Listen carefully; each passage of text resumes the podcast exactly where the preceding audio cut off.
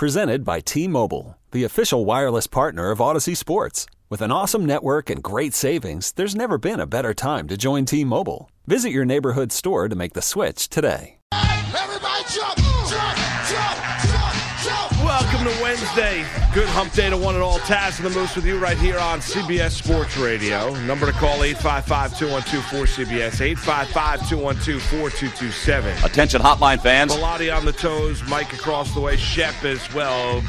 Andrew Bogish with your updates as we all come to you live from the Rocket Mortgage by Quicken Loan Studios. Found a better way to mortgage so you can focus on making your new house home. Rocket Mortgage, push button, get mortgage. Taz Moose with you right up until 9 a.m. Eastern time. We go. A lot to get into, a lot to touch upon. What's going on, Taz? How you doing, man?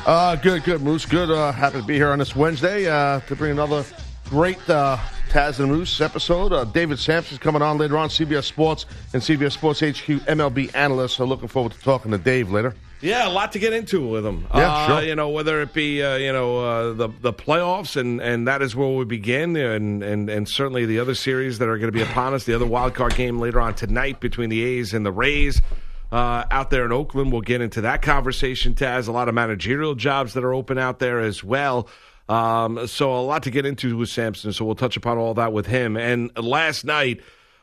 We touched upon it briefly yesterday, it kind of given a feel of who we liked, and talked about the pressure on a Washington team, that had not had not been able to advance, have had a lot of regular season success. I think they had to go all the way back to 1924 when they were the Washington Senators, when there was that baseball team. I know this is not the Senators, these are the old Expos, that they won a decided game to move on in a playoff series.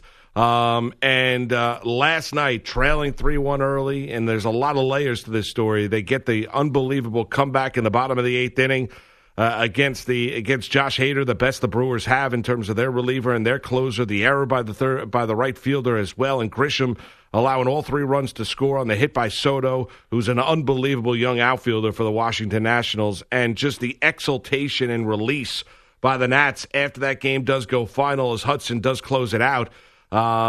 Faces four batters in the top half of the ninth inning to win it. Strasburg was great. I mean, there's a lot of ways to go, but I really felt good for the Nats last night because you could really tell as an organization when they fell behind early, it was almost a sense of here we go again.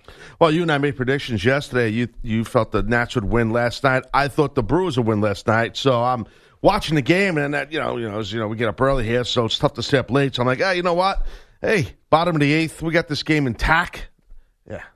So I go to sleep. So yeah. I wake up, find this all out. I watched the end of the game, obviously, this morning here at the office, and I'm like, wow, I couldn't believe it. Hader just fell apart out there, and you touched on it, Juan Soto at 20 years old, just clutch. I mean, the kid is just a phenomenon, just a rope to right field, and you got to feel for Grisham. I mean, he's got to keep that ball in front of him. That's a gigantic error by Trent Grisham, so that's a tough one for him. Yeah, it really is for a guy that stepped in for Christian Yelich, and Yelich was very supportive after the game, and basically said, we wouldn't have been here if it was not for Trent Grisham stepping in and playing the way that he did. And, you look at Hader, who's been Mr. Strikeout and a dominant closer for the Milwaukee Brewers, Taz, especially down the stretch of the regular season for Milwaukee. You get the broken bat single by Zimmerman, the hit by pitch, the walk, and then all of a sudden Soto comes up and, Grisham charging the baseball in right field on that hit to right by Soto, I never really got the decided kind of like overhead look in terms of on the initial bounce by the baseball. How much did it exactly kick to Grisham's right, our left as a viewing audience? Do you know what I'm saying? Because he was charging. It never really got that sense because he was taking an angle to the baseball. Based on, and he's a good outfielder, based on off the bat and everything like that, it seemed like it kicked left from our vantage point, right, and our viewing angle a little bit. But still, he's got to get out in front of it, and he can't let that baseball get by him because once that baseball gets by him, then Rendon's going to be able to come all the way around from first base to score. He did, and Soto, intentionally got held up between second and third to make sure that third run scored, so the Nats did have the lead. Yeah, and you're right about how the ball bounced in right field. Took a little bit of a funky bounce, but you know, he overran the ball. I mean, he was too aggressive. He approached the ball super aggressive. I mean, way too. I mean, I'm armchair quarterback and armchair right field, and I guess, but still, he did. I mean, he was overzealous. Turner probably was like, you know, I gotta get this guy out who's on third or on second so he could score. But you got to worry about the guy who's on first. That's the guy you got to worry about. But he overran the ball. He was way too aggressive, and the ball did take a little bit of a funky hop. But still, if he would have broke down a little bit and had a little more poise out there, I mean, he's a young guy, but he's a hell of a player. I think it was his first. Correct me if I'm wrong. Was his first error this year so far, right? I mean, as he stepped in for Yelich, I believe it was. No doubt. Yeah, it's just catastrophic. First and last of the year for him. Horrible. You know. Yeah, terrible. As Milwaukee goes home and they fall and they fall short. And you know, you look at Scherzer. No doubt he was disappointing. There was debate down in Washington. Should they have given the ball to Scherzer or Strasburg? Strasburg comes out in relief. It was downright brilliant. I mean, he was absolutely brilliant for Dave Martinez. And the Nats coming out of that bullpen, you know, striking out guys left and right, dropping the hammer and dropping the curveball down. You know, the Nats looked absolutely lifeless. Give Milwaukee credit because, they jump out on top early.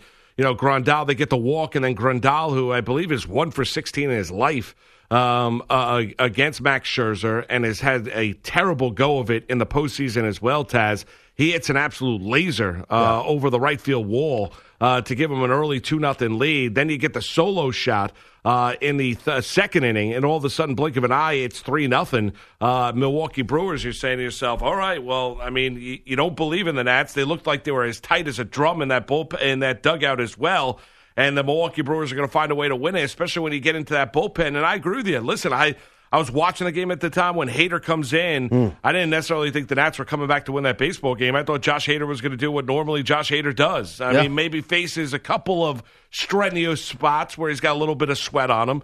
But I did not think that he was going to give it up. And I understand he did not, Grisham overruns the baseball. But at best in that scenario, the game's tied at 3. I mean, Grisham's not going to cut down the runner at home plate. So you're looking at a scenario where potentially then, you know, it's a first and third or second and third scenario if that throw goes home with 2 outs and that game tied up at 3. I never expected Hader to give up the lead there. No, I didn't either. I mean, especially he goes in, you know, right before he hit Taylor on the hands, and he had a strikeout under his belt there in the bottom of the 8th. And the thing is, real quick about that's something to discuss real quick. When Taylor got hit on the hands, I mean, there was a little bit of a debate there. Did it hit the knob of the bat? I looked at it a few times. It looked like it hit the knob of the bat first to me. That's what it looked like to me. But I don't know. I mean, but whatever. He took his base. Yeah, I think it's debatable. Yeah, I mean, I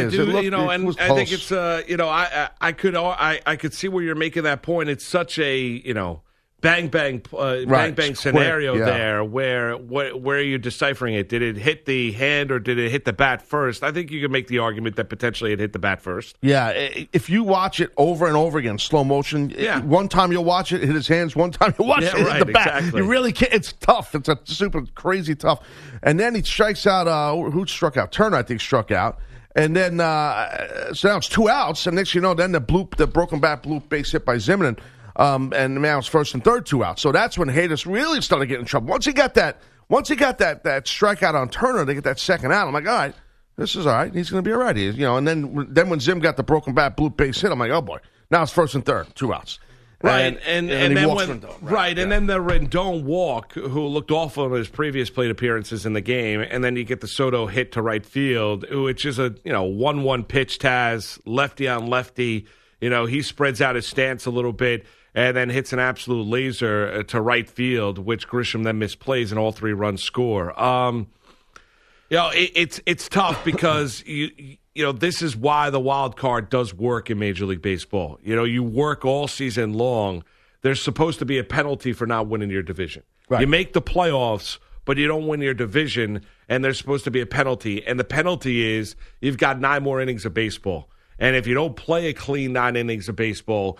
You worked your rear end off for the better part of, 5.5 months, right. And all you did was get 1 extra game. So, there's and that's the problem you have in Milwaukee. I mean, Grisham hopped on that plane and head back home to Milwaukee, and you best believe he wished there was another game today. Of course. Or on Thursday, Taz. But unfortunately, The line is so fine between these two teams, but this is why the wild card in Major League Baseball works, because you get those kind of scenarios where, you know, Scherzer doesn't have it, and then you got Strasburg coming out of the bullpen, and then just one misstep, one mishap. As you mentioned, you know, Grisham had never made an error before in 42 previous games in the outfield for the Milwaukee Brewers, makes an error last night, and Milwaukee's going home. Yeah, it's crazy.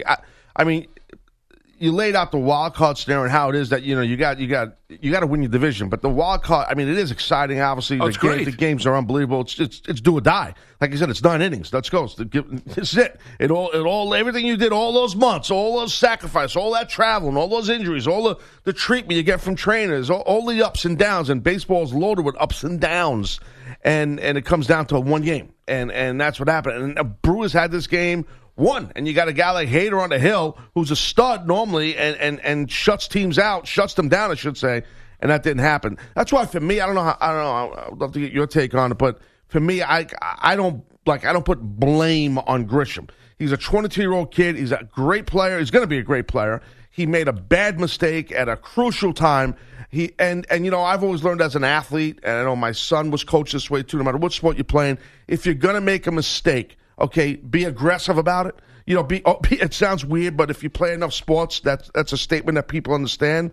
And he was overly aggressive, and it burnt them, and it burnt this team, Grisham. But you know, I never believe a game comes down to one player. Like, you can't blame this kid. In my opinion, I'm not saying you're blaming him, but I'm not gonna put blame on him. If I'm his teammate, I'm picking him up. I'm picking him up on that ride, that flight home. I'm like, dude, just don't worry, man. It happens. We had plenty of chances to win this game, whatever, and we should have won the game. And it's not about one play. That's how. Otherwise, this kid's going to beat himself up all offseason. Like, I think he probably will regardless. But right, I agree with you. I think the teammates, like I mentioned, you heard Yelich doing that post-game last night. And I think they'll all pick him up. I think Council was doing it as well, Taz, after the game, too. So, yeah, publicly or personally, I think you'll see that from that Milwaukee Brewer team. Yeah, and I don't disagree. I don't think it comes down to one just singular play. Right. You know, it's a bad error, and I'm trying to excuse it a little bit because I do think the ball kicked to his side that he was not anticipating, and you know the play is going so fast, and the ball was hit with great velocity that when that happens, there's not great adjustment to be able to make and to be able to transition your weight and your rhythm as a runner to be able to get in front of it. So, I'm even giving him a little bit of a pass than maybe some would. I think the Brewers will look at, you know, maybe when they look at the top half of the fifth inning when they had first and second and one out and can't find a way to score a run there, Taz, and extend the lead and make it 4-1 or 5-1 in that inning to really put the hammer down on the Washington Nationals, that they kept it within range where the Nats didn't have to have this monumental inning in order to come back or a monumental couple frames in order to come back. There were more opportunities for tack-on runs for Milwaukee in that game. And I think they'll look back on those scenarios and say, you know, we should have scored a little bit more there. But, you know, he's going to wear it for a while. Yeah. You know, rightfully or wrongfully so. It's going to hang on him. And Washington, you know, they needed a break. I mean, they really did. Right. They needed something to happen in a positive way for them to finally get over this hump, Taz, because – you know, at the time when that game went final and I was watching them celebrate on the field last night, I mean, you could just sense it. I mean, kids are running around. Soto's getting tackled by his father. You know, they're taking pictures and selfies on the field. Just the general release that they had after that game and just sheer joy realizing that they had finally done it, right? They had finally won a big playoff game. And they don't have to wear it anymore. For guys that have been around that franchise, how about Ryan Zimmerman? Sure, you know who's been there basically from word go, and all he's seen is great regular seasons and playoff disappointment. You know, to see him smiling after that game, to finally win a wild card game and advance and celebrate and have a beer, some champagne afterward, as they did in the clubhouse.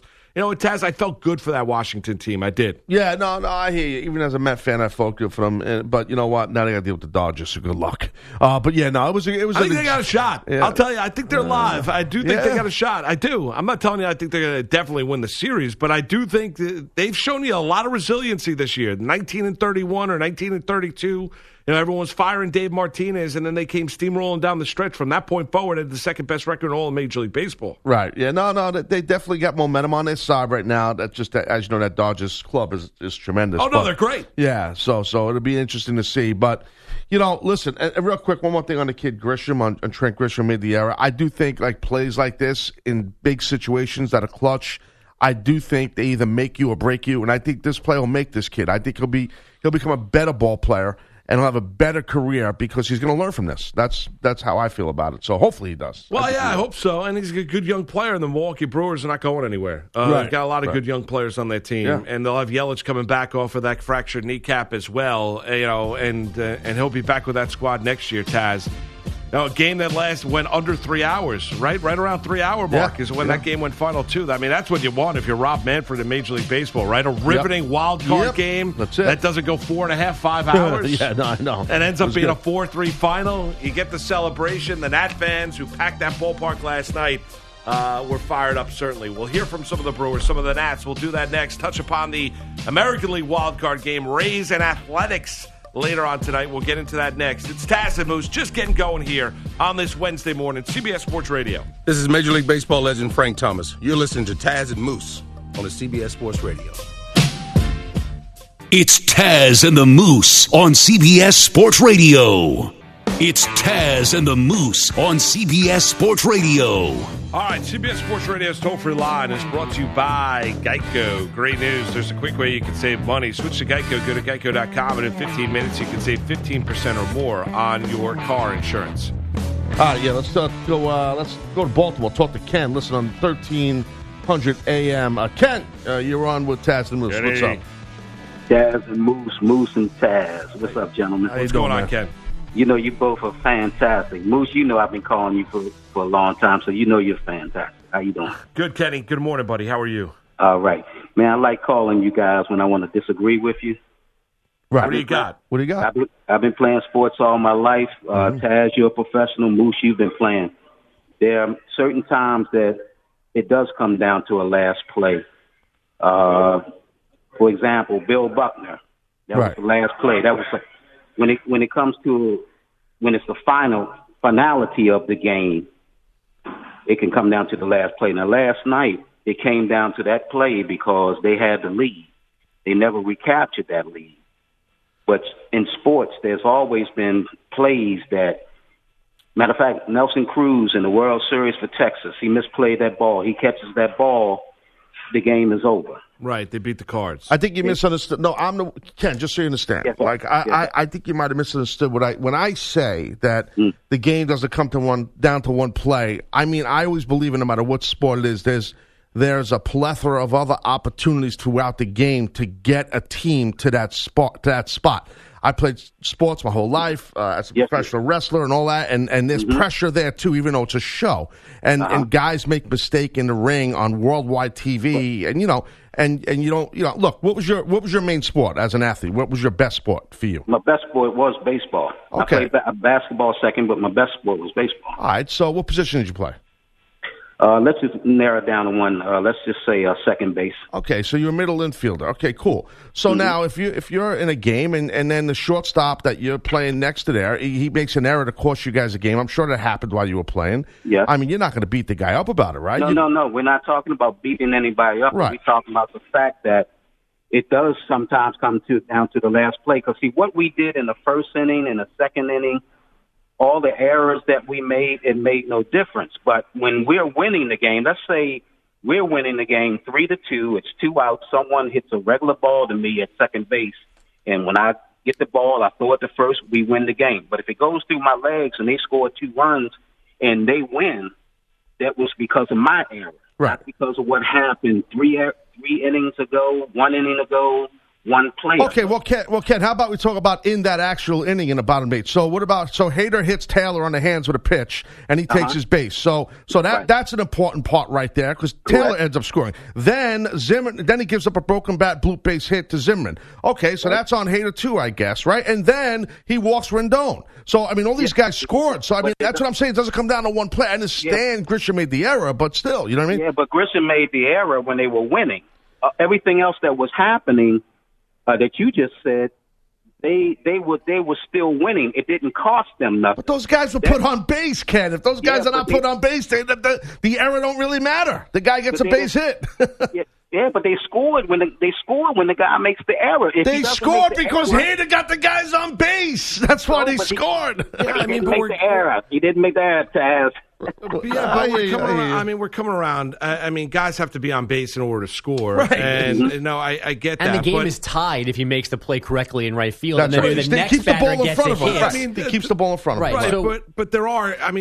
Ken is not wrong. There are instances where if a guy. He brought up Buckner. There are other instances as well of guys if they did their job, it does come down. You could look back in the game, but it does come down to a play. If he does his job, the game's over. That's a simplistic way to look at it. I understand. That's all Trout. I remember the Buckner. It's true, but can't just throw before right, Buckner. Thank you. That's my point. You can't just throw away. Well, things happened before. No, those are vital parts of the game. Everything matters. Hold on a second here. We're splitting hairs here in terms of. Go ahead, Ken. Yes. This is a beautiful debate, but let's really go back to Buckner. What I'm trying to say is. That was a regular play. If Buckner makes that play, it's finale. It's finished. Right. They win the game. Everything else that went beforehand, whether it was 2 men on base or 3 men on base, it does not matter because the game would have been over. His last play was the reason why they lost. I'm talking about a regular play.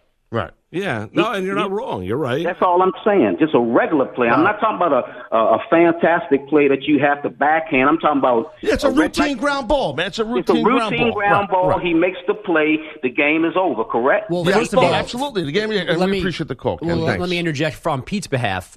That game, the Buckner play, the game was tied. It was tied already. So the game was they were not going to win if he makes that play and steps on first base. Okay. Because a wild pitch let Mookie Wilson score. That game was 3-3 or 4-4. Right. There was a confluence of issues in that game. That's the point. Like all those things, yes, like the error allows the winning run to score, but the winning run got on base somehow. So all of those things are connected. You can't separate them in any way. I agree. Those things happen. Right. That's why I'll go to my grave feeling as a former athlete and as a sports fan that the game doesn't come down to one play. Right. I understand what Ken's saying. Moose, I understand what you're saying. Those are vital errors. The Buckner thing is something that goes down in history. As a Met fan, I'm cool with it. But still, but I'm just saying, like, it's like I don't look at it like that. I look at it like there are things that we could have set ourselves up as a team throughout the game, right, to put us in such a position not to worry about one play. I'm rewatching the game now because I fell asleep in the 5th inning, and Keyston Hiura just struck out with 1st and 2nd in the 5th against Scherzer. If he gets a hit, now it's the point I brought up in the opening segment. But yeah, the very fact is he also had 104 strikeouts in the span of when he initially got called up as the Brewers' number one prospect. Right, so he strikes out a lot. Prone. The point is, you can the game progresses. Everything is connected. It didn't have to still be 3-1 in the 8th inning. They could have added on after they didn't score for the 2nd inning. It could have been 6-1 by that time, and everything is completely different. So you can't just it does never. The only thing that comes close to boiling down in my mind to one play was the Galarraga non-perfect game, because literally, that is the last play of the game that the umpire messed up on. But even that game, things happened before that to obviously have him in position to sports, almost have the perfect game. That's just sports, the way I see it. It's just sports. Everything is connected. Wait, hold on. Wait, so you look at a play. So the only play you think that ever in the history of sports that comes down to one thing is the Joyce blown call first base. No, Eve, that's the closest thing to me that you can boil down to like one singular moment that decides things. But even that's connected to the previous 26 batters that all made out that put him in that position. It's there's no way to disconnect one play from another. I look at it. I don't think everyone should wear goat horns. I think there comes down to a scenario, whether it be Mitch Williams, whether it be last night Hader not doing his job and allowing guys to get on base. I get that, but let's not. If Grisham makes a play, the game's tied. The game's tied with another batter coming up with probably men on 2nd and 3rd, and the game tied up at 3. It's not down 4-3. Right.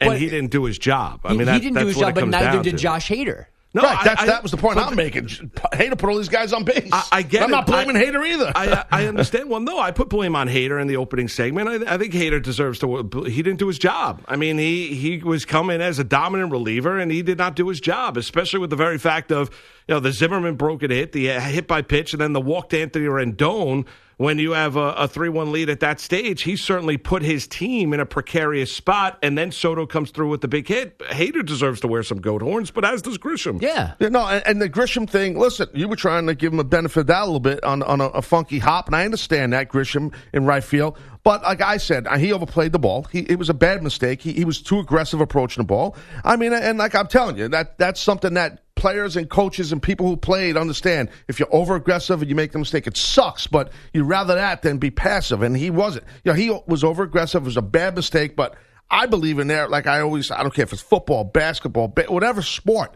there are things throughout the game. That's what makes the game.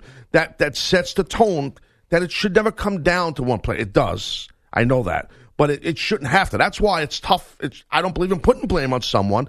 Now, mental error, that's a little different. If someone makes a mental error, then I don't say you put blame on them, but that, as a teammate, you get a little more ticked off because you weren't mentally prepared, you weren't mentally locked in. A physical error, over-aggressive error, hey, man, guys are going to pick you up. That's what athletes do because it could be you that makes the mistake next. That's the way it goes. Well, I mean, mental and physical error could be connected. If you don't mentally put your glove down in order to field the baseball, I mean, then it becomes a mental and physical error. No, I'm saying when I say mental error, I mean, forgot how many outs were. Right, exactly. That's what I'm saying. That's what I mean. I'm not talking about mechanical mental error. I'm talking about, hey, there's a force at second, and I, threw the ball at first. I could have just stopped. It's a bad example. Yeah, no, I mean. Like, I see what you're saying. Just saying that type of mental error. Yeah, I mean, listen, any way you cut it, Milwaukee's going to have a long offseason. This is a game that conceivably, at worst, should have been tied up at 3 going, or at best, should have been probably tied up at 3 going into the top half of the ninth inning. If Hader then was able to get the next guy out, and fortunately, all 3 runs score, they're down 4-3, and then Hudson comes in to close it out for the Nats. And they go home, and the Nats march on and celebrate as they get set to take on the Los Angeles Dodgers. Bogusch is here. You heard him. Here he is with your update. What's going on, Andrew? Guys, let's go right back to that NL wildcard game. So was it over when the Nats were 19-31 in May? Was it over when they were down 3-0 last night? Was it over when the Germans bombed Pearl Harbor? Of course it wasn't. The Nationals rally started with Trey Turner's. You remember Germany bombing Pearl Harbor? Yes, that's what I remember. I was actually in Pearl Harbor. Trey Turner's solo shot in the third, that rally took a little bit of a break and then resumed in this now infamous eighth inning. Bases loaded, 2 outs. Juan Soto against Brewers closer Josh Hader. Hader the set, the kick, here it comes. Swing and a line drive, base hit right field. Taylor scores from third. Stevenson around third. The ball missed in right field. Rounding third, coming home is Rendon. He will score, but now caught in a rundown is Soto. He will be tagged out by Moustakas, but that's the third out. The third out after 3 runs scored for a 4-3 lead. That was Charlie Slows on Nationals radio. The ball did seem to take an odd bounce to the right of Milwaukee right fielder Trent Grisham as he charged Soto's single. Grisham's out there because of Christian Yelich's broken kneecap. Now, all of this began with Hader hitting pinch hitter Michael A. Taylor, kinda. The pitch might have hit the bottom of Taylor's bat before getting his left hand. Honestly, it could go both ways. Obviously with these reviews, they can definitely, you can look at it both ways. So it definitely looked like it got the bat, but it also got his hand. Hader and the Brewers lost the challenge, so Taylor got first base. Daniel Hudson closed out the 4-3 win for Washington after 3 scoreless innings of relief from Steven Strasburg. First time ever he has pitched out of the bullpen, regular season or playoffs. Patrick Corbin now starts Game 1 of the division series at Dodger Stadium tomorrow night. The AL wildcard game is this evening, just after 5 Pacific in Oakland. The A's will start lefty Sean Manaea over righty Mike Fiers. The Rays had already committed to their ace, Charlie Morton. Cincinnati Bengals wideout John Ross expected to miss multiple weeks after injuring his right shoulder in Monday night's loss in Pittsburgh. Cowboys owner Jerry Jones said yesterday they got the best possible news on Tyron Smith's high ankle sprain from Sunday night in New Orleans. The left tackle unlikely to play this weekend against the Packers, but that could be the only game he misses. Giants wideout Golden Tate, Patriots tight end Ben Watson, and Titans left tackle Taylor Lewan among the players now back from their season-opening four-game PED suspensions. The WNBA Finals even through two games after the Suns' 99-87 win in Washington. The Mystics played most of the night without Elena Deladon because of back spasms. She'll have an MRI today, Game 3 Sunday in Connecticut, and the new NHL season begins tonight. The Blues hoist their Stanley Cup banner, then play the Capitals at 8 Eastern. Guys? All right. Thank you, Andrew. 855-212-4CBS is your number to call. We're talking about the Nats' big wild card victory last night at home against the Milwaukee Brewers. Let's go out to Modesto, California. Talk to Alejandro. Hey, you're listening on 1140 a.m. How's it going, man? You're on with Taz and the Moose. Pretty good. How about you guys? Good. What's up, Alejandro? Man? What's up? How you doing, buddy? Well, I got to be pretty quick, but all I wanted to say is, in sports, you're taught to forget about the past and just focus on the play at hand. And whatever happens before that, then it's got to be bygone. You got to just play your play and deal with those results. Yeah. What's your point, though? That's true. I agree with you. What's your point, though? Well, the point is, it doesn't matter how many how those players got on base. You got to make your play. No. Yeah, you must have joined the conversation in the middle because that's not what we were talking about. We were talking about how someone can be not blamed, but like you put the onus on a teammate or whatever. It's just that blame goes on a guy because it's the last play of the game. In this case, it wasn't, but it cost them a bunch of runs or cost them the game. But my point was there are a series of events that make that happen to get to that point. And I agree with you. You got to move on. You can't live in the past in sports. You have to have a super, ultra-short memory, but that kind of wasn't the conversation. Maybe you joined in the middle of it. I don't know. I got out of work, and I joined in a little late. No problem. It's all good, man. Appreciate the call, dude. Thanks. Guys were on base, guys scored. So, we were talking about before Andrew's update. 4-3 game, closer comes in, gives up a solo shot to surrender the lead. Does it come down to that at bat? Does it come down to that at bat? Do you put blame on the closer? Do I put blame? No. In regards to Hader guys on bench? No, I'm just talking about prime example. You see it all the time during Major League Baseball. Right. 4-3 game, 5-4 game, 8-7 game, whatever it might be. I bring my closer in. He gives up a solo home run. Game ties up at 8. You go to extra innings. You eventually end up losing. Do you put blame on the closer? As a fan, I get mad at the closer, but I understand that there are things that happen that we should have been in that position. We should give him more of a pad. That it shouldn't come down to one run. Well, but his job is to close those games out. I know that. Listen, you asked me a question. I answered the question. No, I understand. If you don't like the answer, sorry. It's not that. It's just a debate. It's a conversation. I guess I'm looking at a scenario where, we could always – everything – there's a number of things in life that can come down to more than just one thing happening. And you were looking at sports as being an example here. You can look over the course of a football game and say, well, I should have been more efficient in the first quarter and the game shouldn't have been close in the fourth quarter. You can rationalize that out any which way in terms of a tough loss, but guys are also brought in there to do their jobs. And when they don't do their jobs, that comes along with being a professional athlete. That's the way I look at it as well. Listen, Hader was bad last night. We talked about it at the start of the show. He was. It doesn't all come down to Grisham's one singular play. He doesn't have to put Trent Grisham in that scenario where the bases are loaded, 2-run lead, and Soto hits a rocket to right field. I don't disagree with any of that. But also, Grisham did not do what he was expected to do, which was field the baseball and not allow the ball to get by him. Absolutely. I agree with all that, and that's all true. And I think Grisham would be the first one to tell you, hey, that onus falls on me, but his teammates should say, nah, not so fast, because they could be in that position. And the thing is, as far as, look, if you're in a post-game film session the next day after a football game and this happens, or this game here with the Brewers, okay, a coach or a manager, they're going to say, guys, listen, we can't put ourselves in a position where it comes down to an error, okay? And, hey, Grish, you got to make that play. You got to make that play. He'll tell him that, and that has to be said. But it doesn't. He will preface it first by saying it should never come down to one play. That means, I mean, with the Patriots, that don't happen that much. Like, for example, I think of greatness, I think of the Pats, right? I mean, I'm sure somebody could call, or you could tell me a time in history, because I'm not an encyclopedia, that the Patriots game did come down to one play. But most of the times, my feel as a football fan, just talking football for a second, when you watch the Patriots, it never comes down to one play. They always make sure there's enough pad and lead for their offense to win the game. Usually. You know what I mean? Well, not. Let's talk about a great team. I get it. I'm not saying break down the Seattle Seahawks game came down to one play. Play call at the end of the game. No, you look at Vinatieri early in when they were going on Super Bowl runs. He's kicking field goals late in games to win for the New England Patriots. Point. I mean, I'm not explaining it right. I know I shouldn't have brought that up. Why? No, because it's a good conversation. No, because the thing is, this. What I mean is, I don't want to be taken literally. I'm saying as an overview, like a great franchise. Like I just mentioned the Pats because they're a great franchise that win mostly all the time. So that's what I'm saying. No, I get it, but Taz, I look at the Patriots differently. I look at them being able to handle pressure in game situations. Well, that true. They're so prepared mentally and physically that the game and the pressure does not get to them.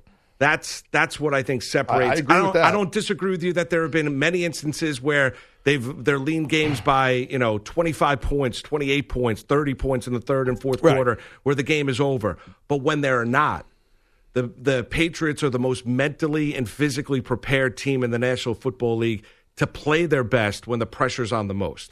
Right. That's what when I look at New England, and we can. There are numerous examples of games, even with great teams, that come down to one play or come down to or a kick or a touchdown or a drive late or a interception, whatever it might be, to seal the victory. But I look at the New England Patriots is what separates them to me as a football team is that the pressure never gets to them, and that's I think for the most part, and I think that is aside from being the Giants for the most part, I think that's what really kind of makes me kind of jealous of them and what they've been able to accomplish here during Bill Belichick's era. I agree with all of that. I'm just saying, like you said about there's been a bunch of games where they have a big lead, and it's true. And that's of course. They're a great team. I mean, they have been over the years. But they've had championship moments where they've been decided by a defensive play, a drive, a non-drive, everything and the like, so...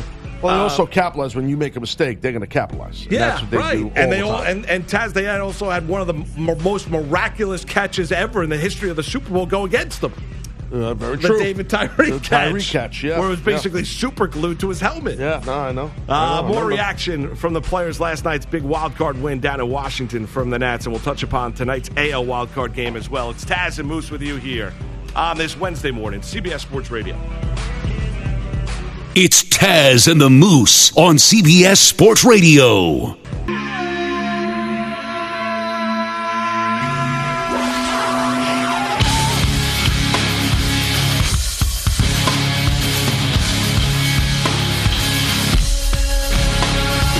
It's Taz and the Moose on CBS Sports Radio. All right, time right now to Ask the Pros, where you, the listener, get to ask us a question brought to you by O'Reilly Auto Parts. Go to cbssportsradio.com/askthepros. Submit your question. Be listening later on the show. We might answer your question. Think O'Reilly Auto Parts for all your car care needs. Get guaranteed low prices, excellent customer service at O'Reilly Auto Parts, better prices every single day. We've been talking a lot about the play in right field last night. By Trent Grisham, the misplay. Josh Hader certainly did not do his job as well as the Nats do move on. Here's Grisham after the game and after that error in right. And topsman coming up, so I was getting ready to throw to home. Came in a little off balance. Kind of took a little funky off on me just because I came in off balance. Didn't really gather myself. Ball got by me and just went back there and tried to get it in as quickly as I could. Yeah, what says the manager? Here's Craig Counsell. That's about playing in these games. That's what, that's part of playing in these games, and it's disappointing, and I'm sure Trent's disappointed, but for all these guys, Trent's why we're here. Trent got us here. Big part of getting us here. Yeah, and you know what? He is, and Counsell reiterated that during his post-game presser, Taz. And we mentioned about Christian Yelich. Here is Yelich, the injured star, reigning MVP in the National League, talking about Grisham afterward. Nobody wants that to happen. It's just the game of baseball. I'll have to watch it again, but it kind of looked like the ball kind of kicked funny, wherever it hit, whatever kind of spin it had. And it just happens. It's going to be magnified because there's a lot of eyes watching. It's a big stage, but he's a huge reason that we're even playing in this game. No doubt. He was great and brilliant, really, when Yelich goes out with that broken kneecap, that fractured kneecap, Taz, and they would not have been in that situation last night without him. And for the Washington Nats, the exultation, right, for Soto, a young star outfielder playing left field for Dave Martinez and the Nats. You know, afterward, you could see the joy on his face as all the Nats were celebrating. His family in attendance was a really cool scene. Here's Soto after the game. I just started to keep going. I see Bobby sending Rendon to the play, so I want to make sure they throw the ball to third baseman, and let him score, make a run down over there, and try to make him score. Yeah, and that's the thing there for Dave Martinez, the Nats manager. He said, basically imploring his team to play the final out, which they absolutely did. Yeah, they play to the last out. Sorry, you know? Not sorry. Every day, they don't quit until the 27th out is recorded. And honestly, for me, I kind of got used to it. And we're sitting there, and nobody ever thought we were ever done until that last out was. Really, I mean, the dugout was fired up. Yeah, they have a lot of heart. They play with a lot of heart. Yeah, they do. And they play. And that kid Soto's got a lot of poise for 20 years old. He's a young guy, and his future is ultra bright. So his upside's insanely high. So but they play with poise. They got a lot of poise. This club, for real. Are you? I'm trying to think of the right word. Do you believe in like karma? Yes. I do believe in karma. I do believe in karma. So you believe, like... especially if it works towards my advantage. Of course. Good line. If you have... if things are going well, like, do you believe in, like, luck? Are you wearing, like, things are going well? Do you, like, when you were wrestling, things are going well? Are you wearing the same, like, attire? Are you doing the same stuff? Did you believe in that when you were... I did a little bit. I did. I wore, a lot of times, the same socks. If I had a good match, I'd always make sure in bigger match I'd wear those socks. Did you wash them? Yeah, I did. No, because some guys don't wash them. Well, there was a couple times where we were working back-to-back nights, and I had big matches, and I had to wear them back. So I didn't always wash them. When I came off from the road, I did, but I always in bigger matches I wore the same boots usually too. So a little superstitious. Even like now as a fan, like I watch the Buffalo Bills, I wear my same red Bills T-shirt I have now. I got to change it because they lost. Well, so, yeah. Well, maybe they'll begin a winning streak again. Yeah. So I bring that up because did you see? So Dave Martinez, right, the Nats manager, usually has the customary 5 o'clock shadow. Yeah. Right? Yes. And that's on purpose. Yes. He lets it grow in. Yeah. He lets it grow in. He wouldn't shave it. Yesterday, when he was going to, put the trimmer on, he put the wrong blade in. Oh, man, I've done that. And he trimmed his beard or trimmed the growth a little too much. And instead of having the, as they said, the 5 o'clock shadow, he had probably the noon shadow. So it kind of threw guys off a little bit. Yeah. The fact that he looked a lot more clean-shaven than he did. Remember, the Nats were riding an 8-game winning streak going into the game last night. Closed out the regular season steamroll, won 93 games. But Martinez, who obviously believes in a little bit of superstition and believes in a little bit of karma, he unfortunately yesterday, when he went to go clean himself up and get himself ready for a big wild card game, he had the wrong blade on his trimmer. And anybody who's had any kind of a beard and trimmed or used clippers to trim, you could make – once you go with the wrong blade and you go a little low, there's no turning back. You have to do the rest of it. You have to be consistent with your facial hair. My point is, you can't go, I went with the wrong low one, and now go back to the high one because you'll have a chunk missing out of the side of your face of the hair. Right. So my point is, once he went that way, Martinez probably was like, damn it! Now I got to trim the rest of it this length, and there goes superstitious Jones. Then there's a problem. Yeah, right. Then it all of a sudden changes. But they won. Won. Now I'm sure. Now the question is, if you were Dave, they finally win a playoff game. Do you go back to the old look? Or do you sport the new look? Well, he's in a good spot right now because he won with the old look and he won with the new look. Right, but I'm asking you, if you were him, I'd go with the new look. I'd go with the new look, too. I would. I wouldn't go back to the 5 o'clock shadow as they get set for the Dodgers series coming up. They're going to need all the help they can get going up against the best team in the National League, the Los Angeles Dodgers. But it's an intriguing one. Do you go back to the look in which you finally advanced in the playoffs, or do you go back to the look in which your team rallied and steamrolled down the stretch? I'd say the last girl you danced with at the dance, and that's the 2 o'clock or 12 o'clock shadow, whatever what we feel it is. Yeah, the lower one. I'd go with the last look. Yeah. I agree with you. So there you have it. We'll get into a little football. Kirk Cousins is apologizing, Taz. We'll tell you to whom he's apologizing for. No, and it's not all the Vikings fans, which is an easy answer. But we'll tell you which teammate he's apologizing to. We'll get into that next. It's Taz and Moose on a Wednesday morning, CBS Sports Radio. You could spend the weekend doing the same old whatever, or you could conquer the weekend in the all-new Hyundai Santa Fe. Visit HyundaiUSA.com for more details. Hyundai, there's joy in every journey.